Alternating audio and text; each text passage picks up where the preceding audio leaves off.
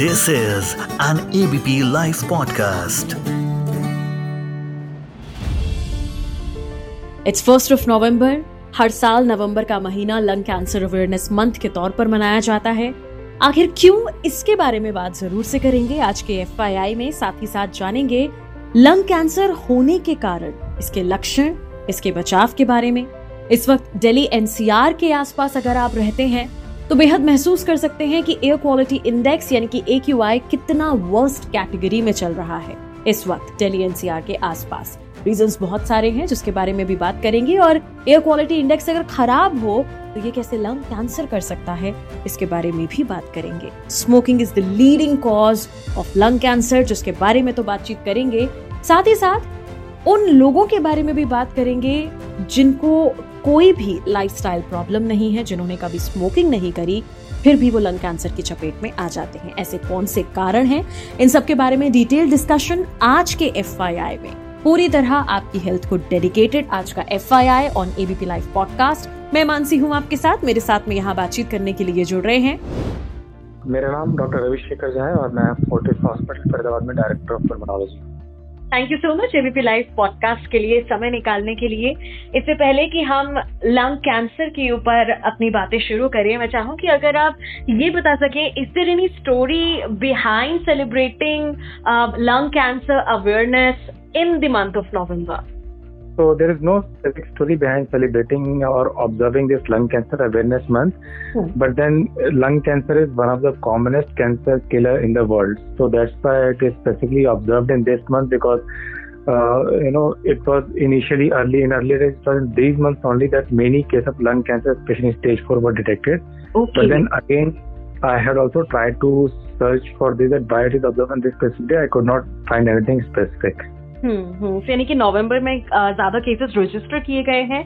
That's why सबसे ज़्यादा awareness ली गई है। तो आगे बढ़ूँगी और बात करना चाहूँगी जो कि सबसे पहले ए क्यू आई और लंग कैंसर के रिलेशन के बारे में। इस वक्त दिल्ली की हवा तो बेहद खराब है। ए क्यू आई बहुत ज़्यादा वर्स्ट कैटेगरी में है।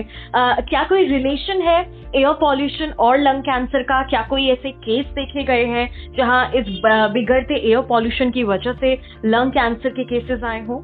जी हाँ एयर पॉल्यूशन और लंग कैंसर के बीच में बहुत ही स्ट्रॉन्ग रिलेशन है। बेसिकली लंग्स हमारी बॉडी का एक ऐसा इंपॉर्टेंट इंटरनल ऑर्गन है which is constantly in touch of ambient atmosphere और ऐसा दिखा गया है कि अब आज पिछले कुछ सालों से बहुत सारे ऐसे पेशेंट्स जिन्होंने कभी भी स्मोक नहीं किया है बहुत से ऐसी फीमेल और काफ़ी यंगर एज ग्रुप के अंदर लंग कैंसर के केसेस देखने को मिल रहे हैं। पहले ऐसा माना जाता था कि स्मोकिंग ही सिर्फ़ रिस्क फैक्टर है लेकिन बहुत क्लियर है कि जिन एरिया में एयर क्वालिटी इंडेक्स खराब है जिन एरियाज़ में मैक्सिमम टाइम पे पराली बर्निंग जैसी चीज़ें होती है हम्म। वहाँ पर लंग कैंसर के केसेस भी डेफिनेटली ज़्यादा है और वो स्मोकिंग से होने वाले लंग कैंसर को भी अगर वो पुअर एयर क्वालिटी में रहते हैं तो हम्म। उस इफ़ेक्ट को भी मल्टीप्लाई कर देता है ओके मल्टीप्लाई कर देते हैं ओह गॉड देन अगेन आपने क्योंकि स्मोकिंग की बात की है तो मैं यहीं पर सवाल लेना चाहूँगी कि स्मोकिंग uh, किस तरह एक लीडिंग रिस्क फैक्टर है फॉर लंग कैंसर और अगर आप इसके बारे में बताएँ उन लोगों को जो आज भी स्मोकिंग की लत को नहीं छोड़ते और उनका सिर्फ़ यही तर्क होता है कि दिन में एक या दो पीने से कुछ नहीं होता। आ, ये बिल्कुल ही गलत है कि दिन में एक या दो सिगरेट पीने से कुछ नहीं होता। बेसिकली स्मोकिंग के अंदर सेवन थाउज़ेंड से ज़्यादा हार्मफुल केमिकल हैं।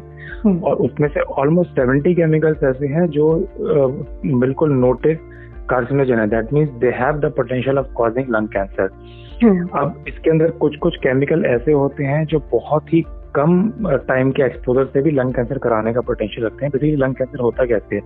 सपोज़ आप लगातार स्मोक कर रहे हैं आपके लंग के जो टिश्यूज हैं वो कार्सिनोजन के कांटेक्ट में है तो आपके डीएनए में कुछ चेंजेस आने शुरू हो जाते हैं. कांस्टेंट इन्फ्लामेशन और इरिटेशन चलती है और उस डीएनए में चेंजेस के बाद से कुछ ऐसे सेल बन जाते हैं जो बहुत रैपिडली मल्टीप्लाई करना शुरू कर जाते हैं। मतलब जिनको okay. अगर एक से दो में मल्टीप्लाई होना था वो एक से एक लाख में मल्टीप्लाई होना तो इतनी रैपिडली मल्टीप्लीकेशन की वजह से लंग कैंसर बनता है। हम्म। तो जितनी जितनी बार आपका हाँ ये डेफिनेट है कि जितना ज़्यादा लंबे टाइम ले जितने ज़्यादा स्मोक आपका एक्सपोजर रहेगा कैंसर का रिस्क उतना ही स्ट्रांग होता है। लेकिन एक से दो सिगरेट पीने से भी कैंसर का रिस्क बनता है स्ट्रांग बनता है स्पेशली अगर आप जेनेटिकली प्रिडिस्पोज हैं तो।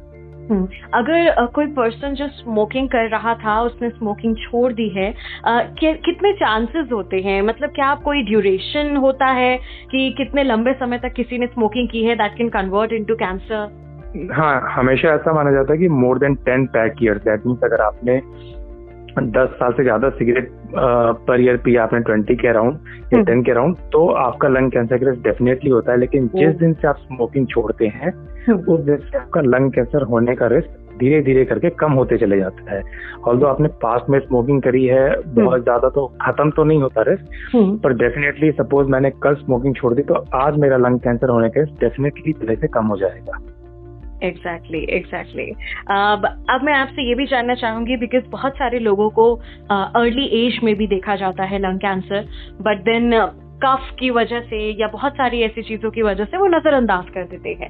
तो कुछ इजीली इग्नोर्ड सिम्टम्स जो आप लंग कैंसर के बारे में लोगों को बताना चाहें जो लोगों को इग्नोर नहीं करना?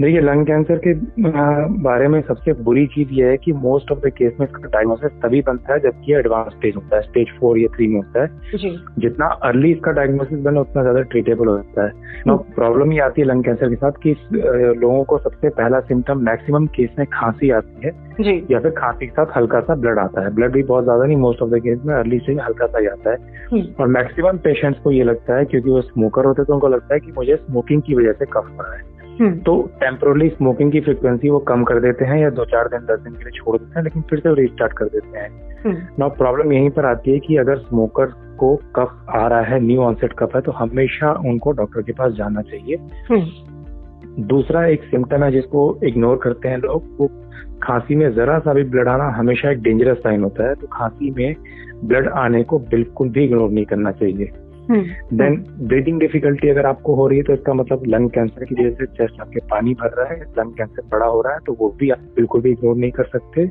हम्म। और अगर आपका वेट लॉस हो रहा है भूख कम हो रही है हम्म। तो आपको अर्जेंट इमीडिएट डॉक्टर की सलाह की ज़रूरत होती है एग्जैक्टली exactly. uh, अच्छा ये तो बात हुई उन लोगों की जो स्मोक करते हैं which is the leading cause होता है। क्या स्मोकिंग के अलावा भी कॉजेज होते हैं लंग कैंसर के?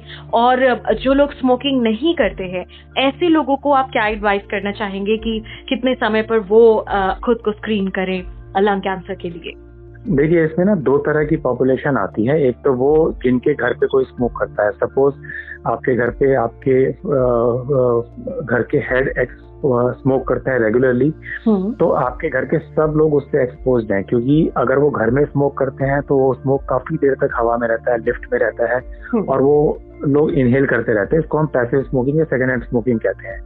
ये सेकेंड हैंड स्मोकिंग काफ़ी खतरनाक होती है क्योंकि एक्टिव स्मोकिंग में लोग कई बार सांस को रोक लेते हैं लेकिन पैसिव स्मोकिंग में आपको पता नहीं होता और आप नॉर्मल इनहेल एक्सेल करते रहते तो हवा अंदर जाते रहती है टॉक्सिक गैसेज। अंदर जाते रहते हैं। हम्म। उससे आप एक्सपोज रहते हैं। हम्म। दूसरा इंपॉर्टेंट कारण है लंग कैंसर का like we had just discuss की एयर पॉल्यूशन जब भी एयर क्वालिटी इंडेक्स खराब है या फिर आप ऐसे एरिया में रहते हैं जहाँ पर कॉन्स्टेंट एक्सपोजर होते रहता है खराब एयर से तो आप पे लंग कैंसर का रिस्क बढ़ जाता है। हम्म। तीसरा आजकल भी बहुत सारे रूरल एरियाज़ में लोग चूल्हे पे खाना बनाते हैं या लकड़ियाँ जला के खाना बनाते हैं। ओके उससे भी लंग कैंसर का रिस्क बहुत हाई है। हम्म। जहाँ पर कोल बर्निंग होती है उनसे भी लंग कैंसर का रिस्क काफ़ी हाई रहता है।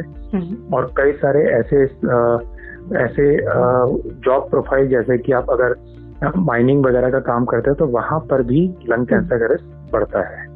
एग्जैक्टली एग्जैक्टली स्क्रीनिंग के बारे में जो आप बताना चाहें कि किसी एक व्यक्ति को समय समय पर बिकॉज़ uh, इंडिया में ये एक आदत बहुत कम है लोगों की कि लोग अपने आप का मेडिकल चेकअप तब कराएँ जब वो पूरी तरह फिट हैं।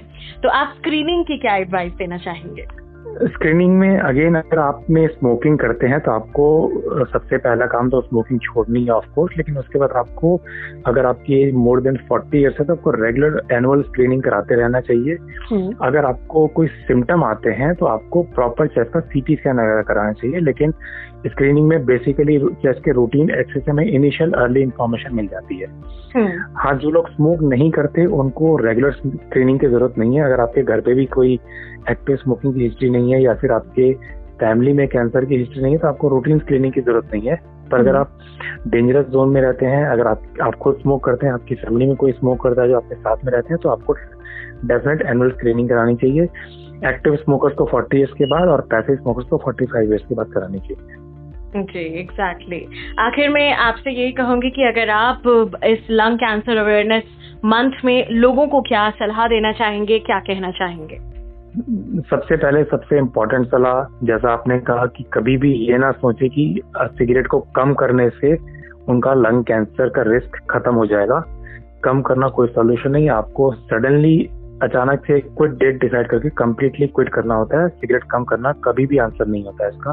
दूसरा आपने स्मोकिंग की है आपके आसपास में स्मोकिंग करते हैं डेफिनेटली उनका और अपना स्क्रीनिंग कराते रहे लंग कैंसर का क्योंकि लंग कैंसर को जितना अर्ली आप डायग्नोज करते हैं उतना जल्दी आप ठीक हो जाते हैं। और तीसरा इक्वली इम्पोर्टेंट स्मोकिंग छोड़ना बहुत आसान नहीं है लेकिन अगर आप डेडिकेटेड हैं तो डेफिनेटली अपने डॉक्टर से मिलिए अपने पर्मोलॉजिस्ट से मिलिए आपको कुछ मेडिसिन लेंगे कुछ काउंसलिंग करेंगे जिससे स्मोकिंग छोड़ने में बहुत बहुत हेल्प मिलती है। स्मोकिंग हम्म। छोड़ना न सिर्फ़ आपके लिए बल्कि आपकी फैमिली के लिए सबके लिए अच्छा है। और सबका ही कैंसर के रिस्क को कई गुना कम कर देता है। Exactly thank you so much हमारे साथ जुड़ने के लिए ऑन एबीपी लाइव पॉडकास्ट इस ऑडियो को प्रोड्यूस किया है ललित ने। मैं मानसी हूँ आपके साथ। This is an ABP live podcast